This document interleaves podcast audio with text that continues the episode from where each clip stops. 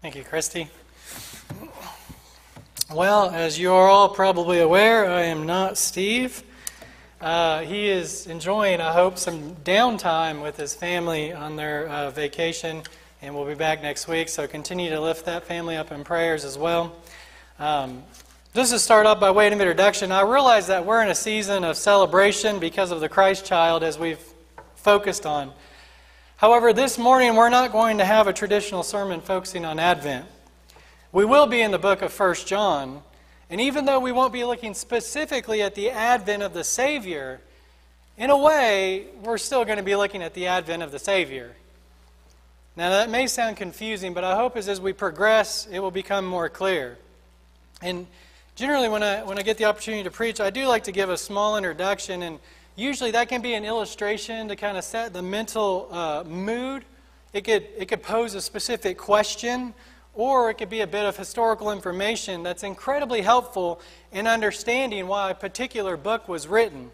And in the case of 1 John, it's important for us as his extended audience to know what things were taking place and what struggles he was facing around the time he wrote that letter.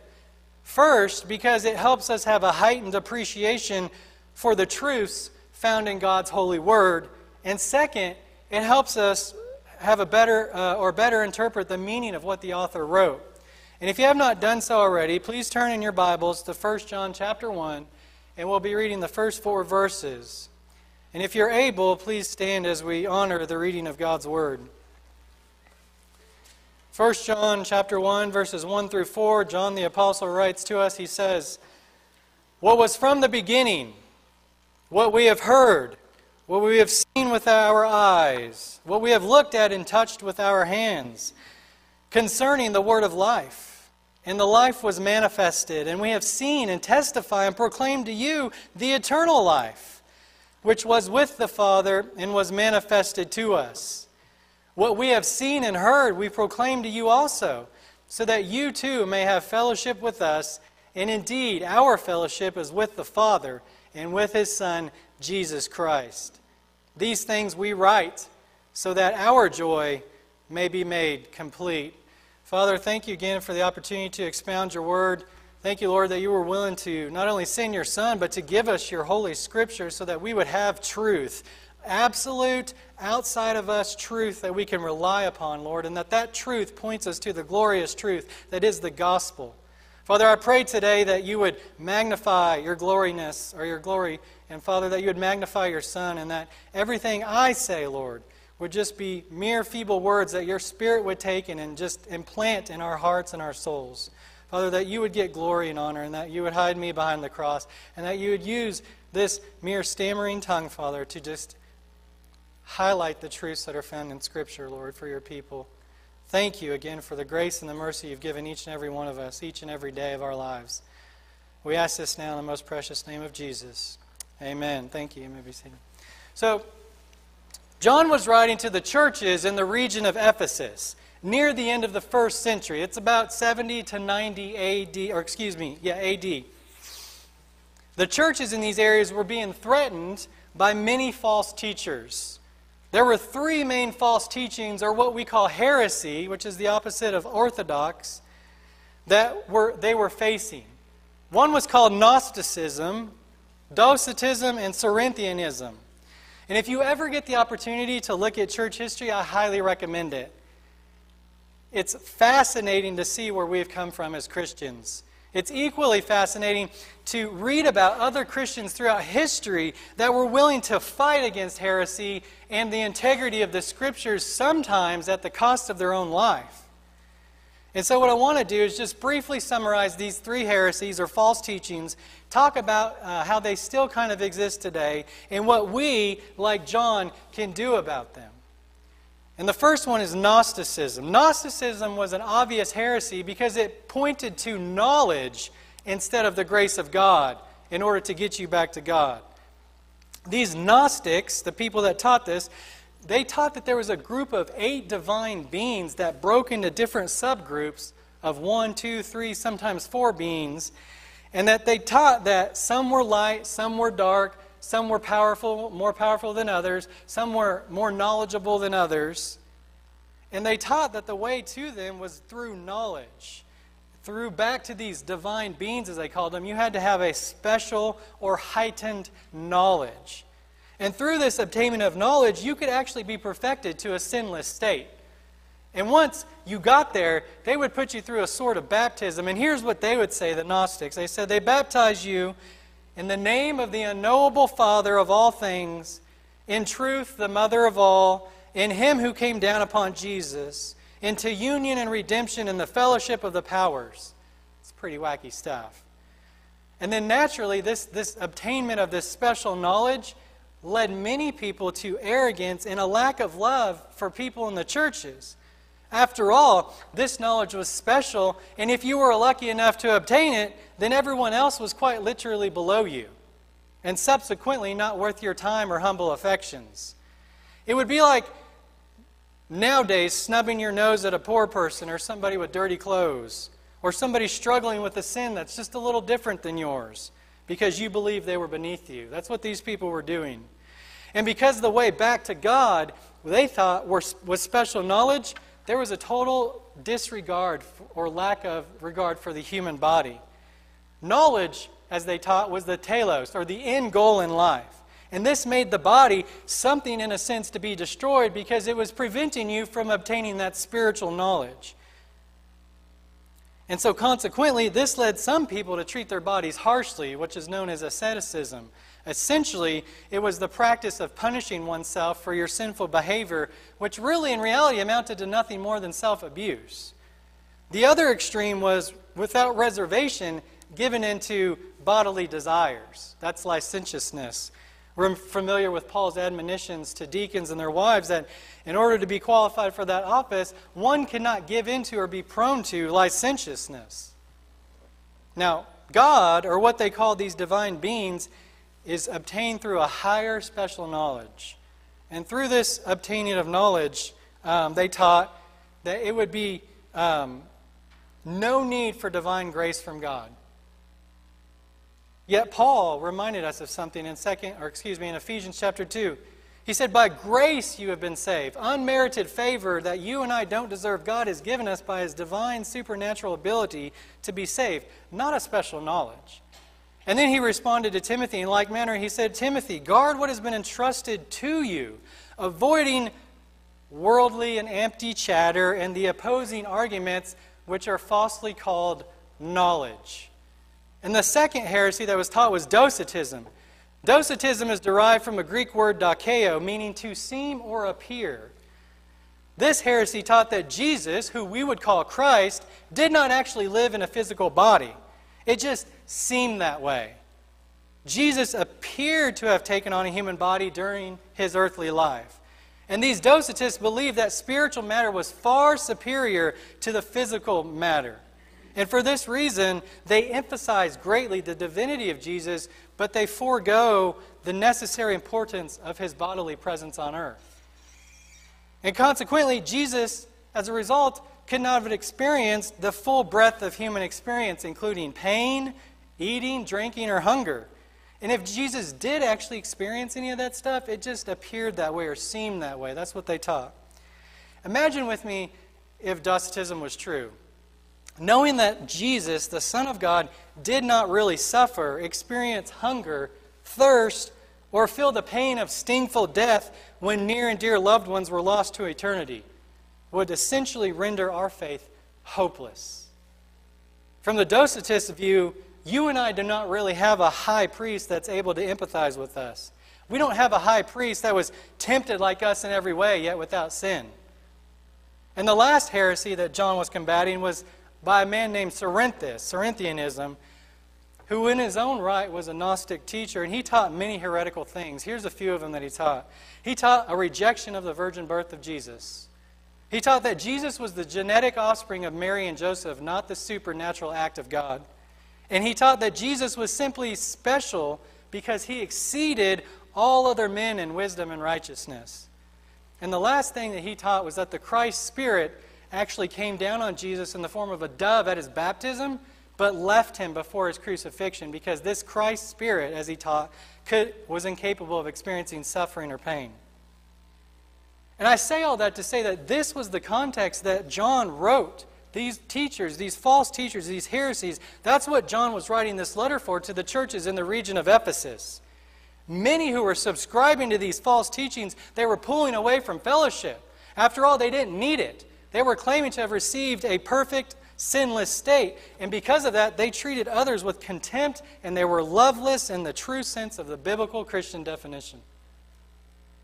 Can you imagine if Steve or I came in one Sunday morning and just started preaching all kinds of strange doctrine? All of us would probably be like, Pastor, I don't know what Bible you're reading, but that's not correct. At least I hope we would. Right? But that's not what these false teachers do. That's not what any false teacher does. What they do is they chip away piece by piece, a little at a time, in order to introduce heresies and draw away the congregation. And they even do it using Scripture. This is why it's so important to be in your Bible. Today, much of the heresy we face in the modern church doesn't really look like sinless perfection. New Age spiritualness might be. It doesn't look like the Christ Spirit coming down upon Jesus as baptism. It doesn't look like a special knowledge that only certain people can obtain. It looks a bit differently, doesn't it? it looks a lot like God just wants you to have a healthy life. You try to tell that to one of your atheist friends who has a family member suffering from cancer and see how far you get. It looks like God just wants you to be wealthy. But what about the poor people and the destitute? Does he not want them to be wealthy? He just wants you to have blessings and happiness and better behavior and self indulgence and self reliance. He just wants you to do self help. God just wants you to follow your heart. God just wants you to be happy. That's what false teaching looks like today. This is why John was writing this letter. Heretics have chipped away a little at a time, and many in the Ephesus churches were being led astray. Some intentionally, because then they could do whatever they wanted, claiming to receive sinless perfection, and some were just confused and struggling and wanting somebody to help them out. Look back with me at verse 1 and 2.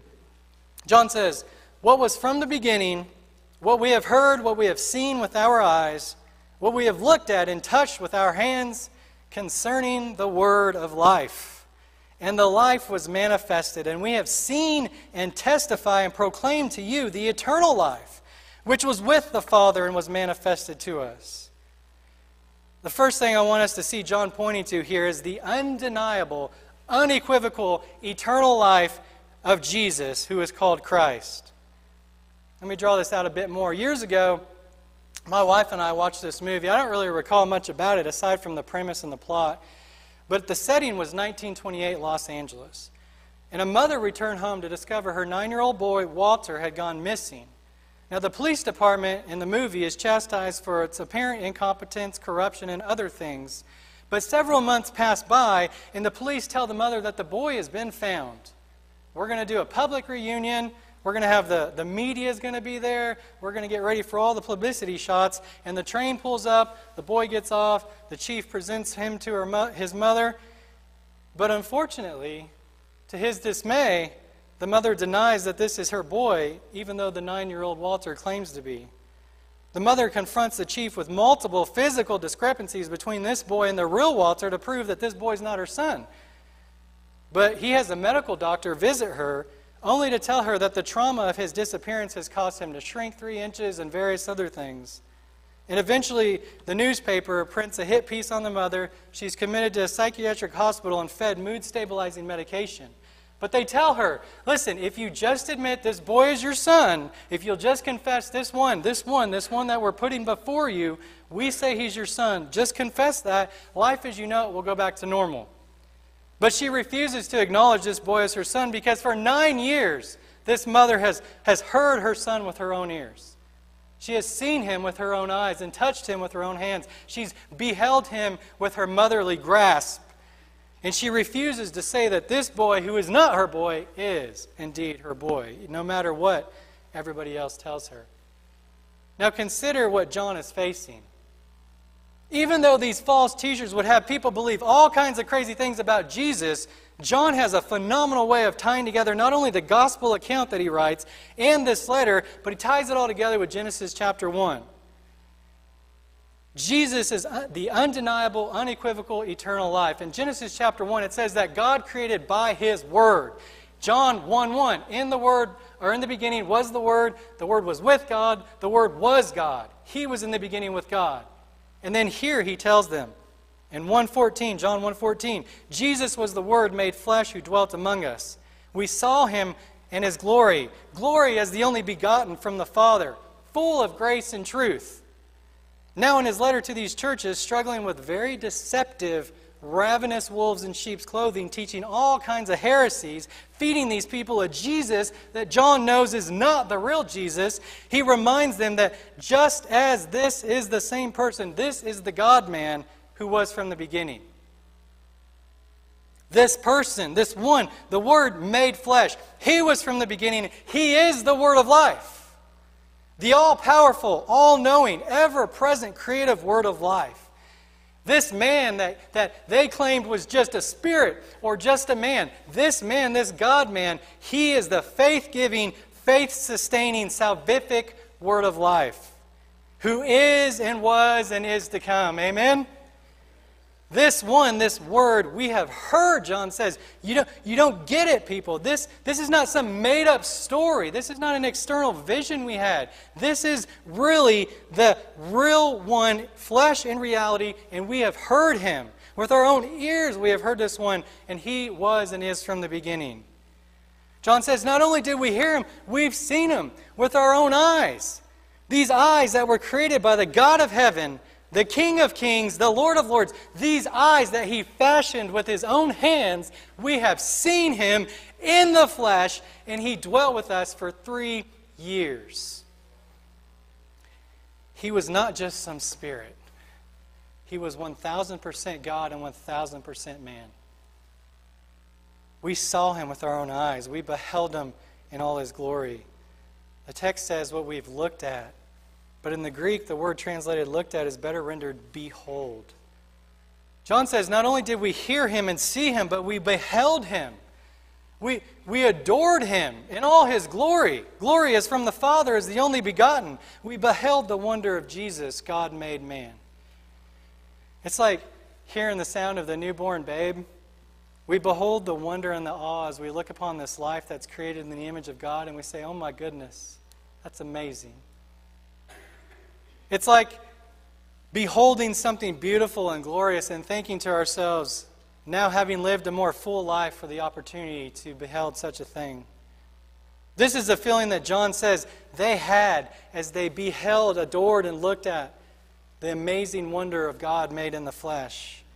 He says, as if that wasn't enough to convince you, these struggling congregants, that Jesus was a real living man, fully God in the flesh, he says, Look, you're not getting it. We heard him, we seen him, we gazed upon the wonders of his glory. But if that won't convince you, we actually put our hands on him and touched him. The creator of the world was in our presence, and we felt his flesh with our own hands in real time, in real history. And all of this was concerning the eternal word of life, which is Jesus the Christ. We heard, we saw, we beheld, and touched the word of life, which was manifested, which was revealed to us, and we have seen it. In fact, because of that, he says, We testify and proclaim to you that this is the word of life. He is the eternal life. And yes, he was with the Father in the beginning and was revealed to us. How can we believe anything else about Jesus? John wonders. You know, many will say nowadays that Jesus was simply a good man. He did great things. Or they'll say that he was really not sinless, or that he wasn't the Son of God, or that he didn't die on the cross. But I'm here to tell you if that's the truth, there's no hope for life. There's no hope for forgiveness or salvation if Jesus was just a man, even if he was just a spirit. If Jesus was just a man or just a spirit, you and I might as well become members at the Church of the Flying Spaghetti Monster. You laugh. That's a real thing in Australia. You, you know that? That's a real thing. But that's the hope you have if Jesus wasn't God and man in the flesh. We're members of the Church of the Flying Spaghetti Monster. But let me remind you of John's words. We heard him. We saw him. We touched him. And he, God, lived in the flesh with us for three years while we beheld his glory.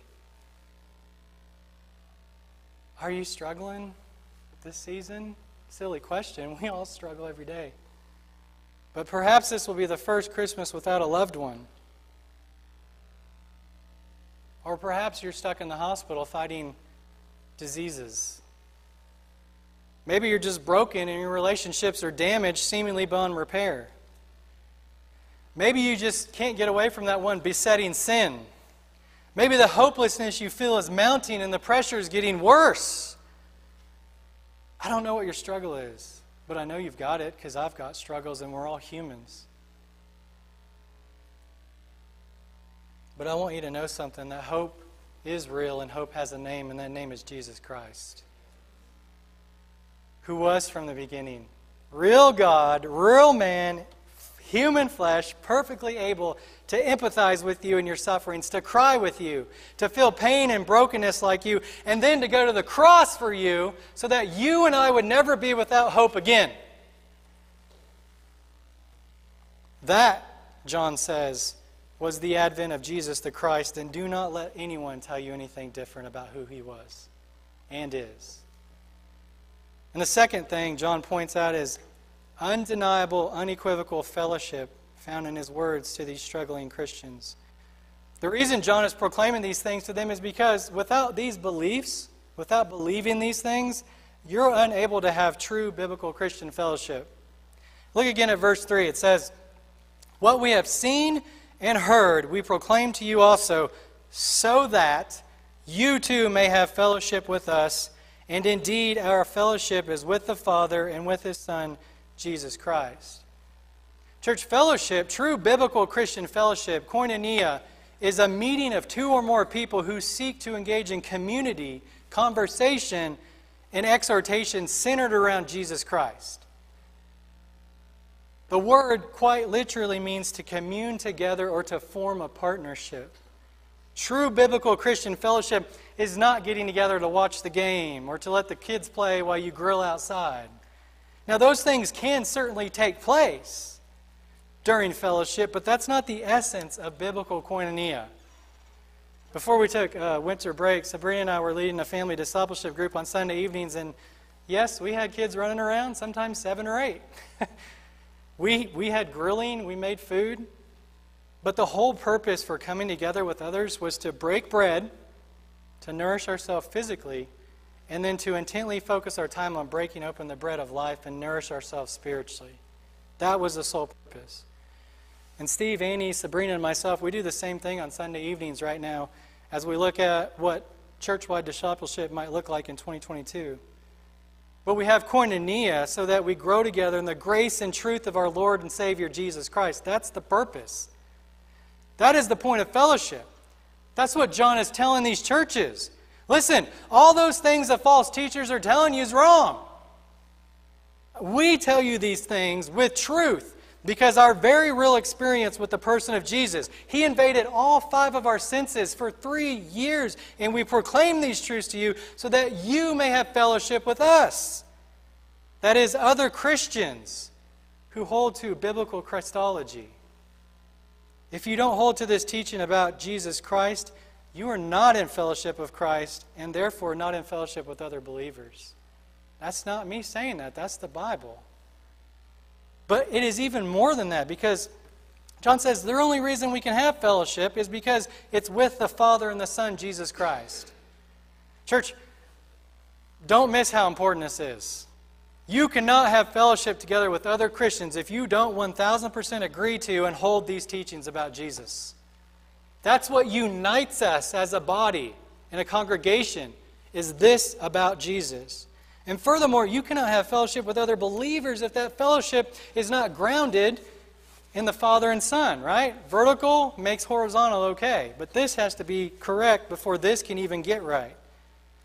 Claiming to have fellowship with others or to be a Christian without holding to these biblical doctrines of Christ is like claiming to be a professional mathematician and then saying 2 plus 2 is 5. It's not possible. It's not. Let me, to illustrate this point, I'm just going to jump down to chapter 2 real quick and see what John says about it. In chapter 2, verse 22, he says, Who is the liar but the one who denies that Jesus is the Christ? This is the Antichrist, the one who denies the Father and the Son. Whoever denies the Son does not have the Father. The one who confesses the Son has the Father also. As for you, that's us, let that abide in you which you heard from the beginning. If what you heard from the beginning abides in you, you also will abide in the Son and in the Father. John tells us plain as day.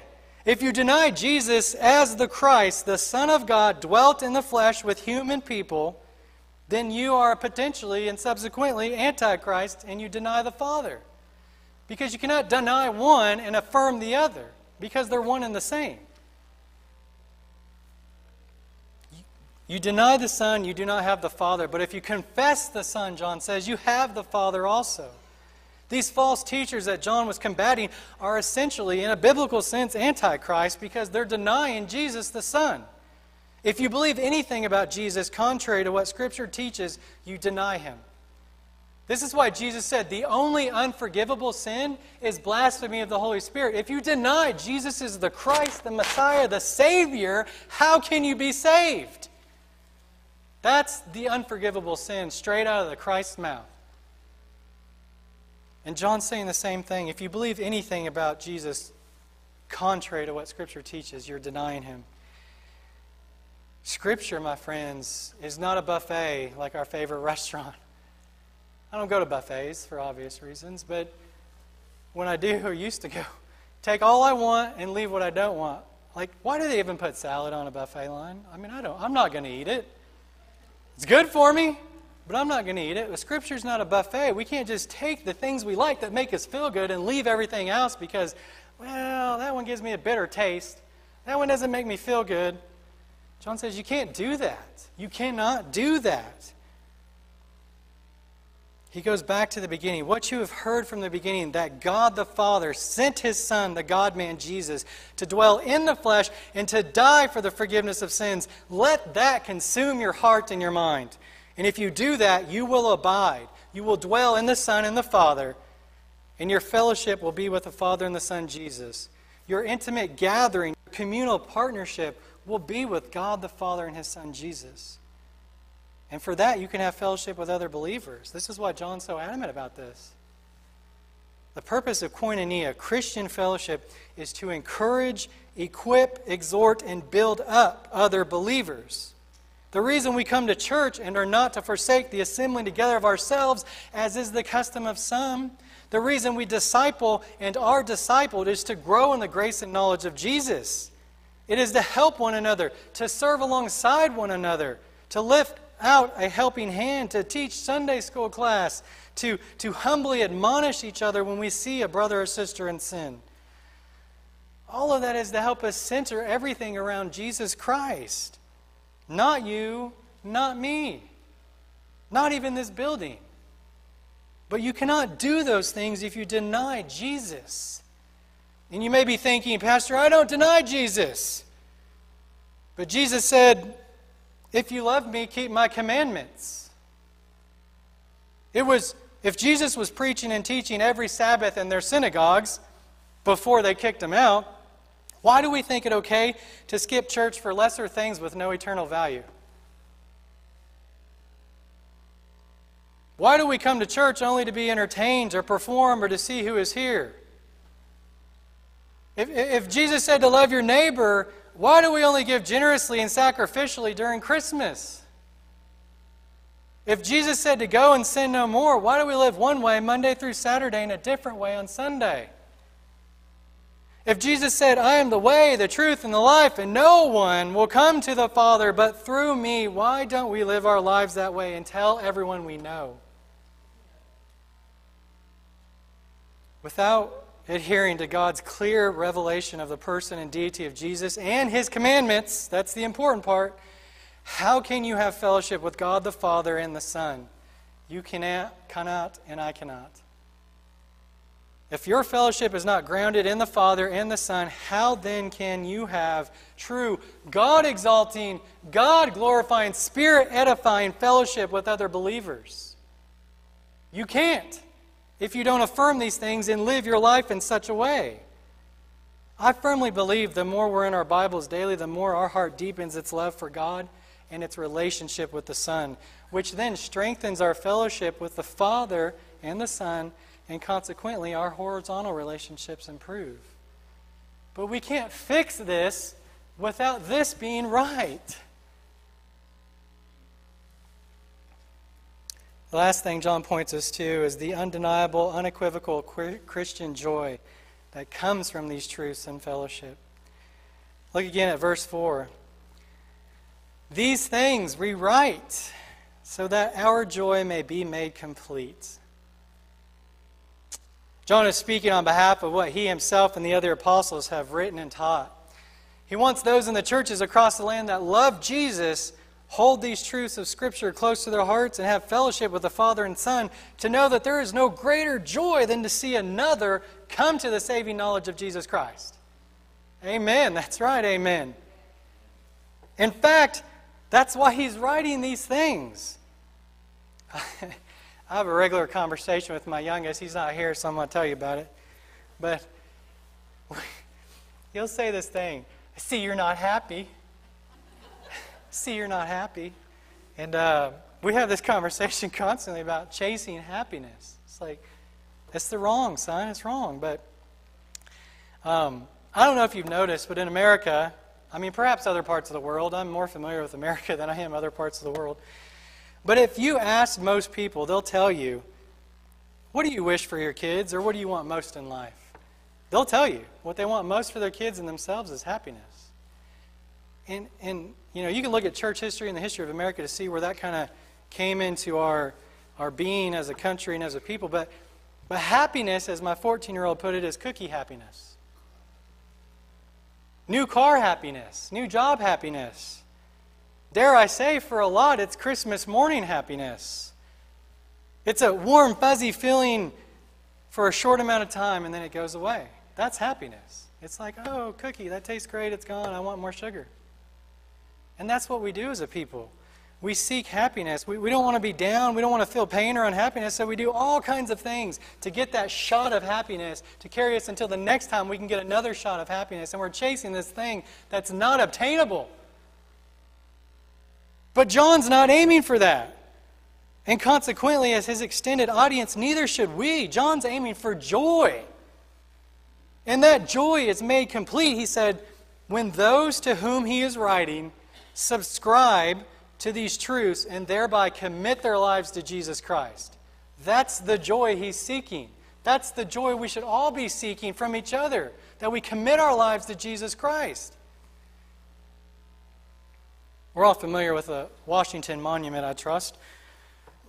the Washington Monument, is 554 plus feet tall, and it sits as the beacon in Washington, D.C.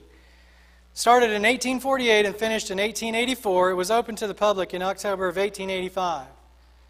In the year of 1998, a $500,000 renovation project took place on the lobby, and the construction workers found some graffiti on the wall from the 1800s. You believe that? I know we're all thinking graffiti, that must have been terrible, but it was a, quite a bit different than the modern day graffiti. Much different tone as well, but it had been covered up for a hundred years when they revealed it. And here's what it said quote, Whoever is the human instrument under God in the conversion of one soul enacts a monument to his own memory more lofty and enduring than this. The loftiest thing we can do in life is see another converted to Jesus. The one thing that is able to and should bring us joy, that should make our joy complete, is to see another pulled out of the depths of sin and hell and into the kingdom of God. By the blood of the Son. This, John says, is the reason he writes these things to the churches in the region of Ephesus and subsequently to us. That their joy may be made complete, that we may have joy in knowing that Jesus Christ, real God, real man in the flesh, died so that you and I could be forgiven of our sin when we put our faith and trust in Him and live our lives in obedience to His Word. John said, That's the joy. That's it. That's what He's aiming for. Brothers and sisters, know during this and every season, either difficult or good, dangerous or safe, restful or tiresome, that the undeniable, unequivocal eternal life is Jesus, who is and was from the beginning, the manifested Son of God, dwelt in the flesh. If you believe and hold those truths dearly, abide in them, you will have undeniable, unequivocal fellowship, not only with God the Father and His Son, but also with other believers. And because of that, you will share the beautiful truth of Scripture with others, only to see them give their lives to Jesus, and as a result, experience undeniable, unequivocal Christian joy. Nothing that this world could ever give you, nothing is only found in Jesus Christ. I don't, like I said, I don't know what you're struggling with today. I know I'm struggling with a lot, and I could pretend like I'm not but that would just be foolish. But if you're struggling today, maybe you, you, you don't know who Jesus is, or maybe you do know who Jesus is, but you don't quite understand what that means to your life. Come today, talk to me, talk to Pastor Tom. Steve's, like I said, not here. Maybe you're struggling with fellowship with other believers. Maybe you don't quite know how to build relationships that are God honoring, God glorifying, and seek to engage in communities centered around Jesus. Come, talk to us. We'll help you if you're not experiencing, or, or maybe you're chasing happiness and, and you know that uh, it's never going to fulfill you, but you chase it anyway. Come talk to us about Christian joy and what that truly means. John said the only thing that will bring you joy, complete joy, is knowing Jesus in truth, as the scripture teaches, obeying him, and seeing others pulled from the pit of hell and cast into the kingdom. So if you're struggling today with any of that, you come up here, you talk to us. You could talk to the Lord right now in your pew. It don't matter. You can come to the altar if you want, but as I pray for you, I want you to know something. Jesus Christ is fully God, fully man. He dwelt among us. He died for your sin. He died for my sin. He raised to life because sin is what keeps you in the grave. And he ascended to the Father, sent his Holy Spirit, so that one day all of us will live in eternal glory with him forever. That is the most beautiful, wonderful, joyous thing. I don't know about you, but for me, gets me from one day to the next. Sometimes life is hard, amen? You take that joy today and you bury it deep in your soul and you ask God by His Spirit to bear fruit. To if your soil, the, the soil of your heart is hard, ask Him to cultivate it and crack it apart and fertilize it with His Spirit and fill you. Let's pray. Heavenly Father, thank you again for your grace and your mercy. God, we glorify you. We love you. We thank you that you're faithful. God, I'm thankful that you sent Jesus and that he was not just some spirit or some man that did good things. Lord, he's all of that and more. He is the perfect God man, dwelt in flesh, living among his people so that he could save us. Emmanuel, God with us. You shall name him Jesus, for he will save his people from their sins. God, I'm thankful today that you're a God of, of grace and that you're a God of forgiveness. Thank you, Lord, for your word and the truths that your apostles and prophets were willing to uh, write down and, and, and, and tell us about so that we could know the truth. And the truth, Lord, will set us free from the bondage of sin and slavery, from the bondage of chasing happiness, from the bondage of serving ourselves or serving false gods. It will set us free, Lord, and into your kingdom. And the truth manifested is Jesus Christ. God, I pray today that you will continue to get glory over your people. And those that don't know you, Lord, or they're far from you, or they're struggling knowing the true Jesus, the one the Bible talks about, the one that John said was from the beginning. God, I pray that you would send your Spirit to touch those people's hearts and their minds, and that you would draw them to yourself. God, I pray if, people, if we're struggling with fellowship with one another, Lord, that we would be manifest, you would manifest your glory in our lives, and that we would center our relationships around Jesus Christ. And Father, please let us have the joy of our salvation return to us. Let not the enemy take it. Let not the world cloud it out or drown it out. And let not us, Lord, be caught up in chasing happiness. I know we celebrate gift giving and sacrificial times, all that because of the Christ child and what you did for us. But Lord, let that not be the end goal. let the end goal be to do those things so that people would see our works and glorify our Father in heaven. Him alone is worthy. Worthy are you, O God, our rock, our Father, our Creator, for you created all things, Lord. You're worthy of glory, power, and honor. By your word they were created and existed.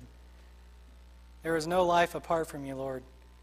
Thank you for all that you do for us. We ask today that those that are under the sound of my voice, Lord, will go through the doors, exiting the building today with your Spirit in them, through them, around them, before them, and behind them.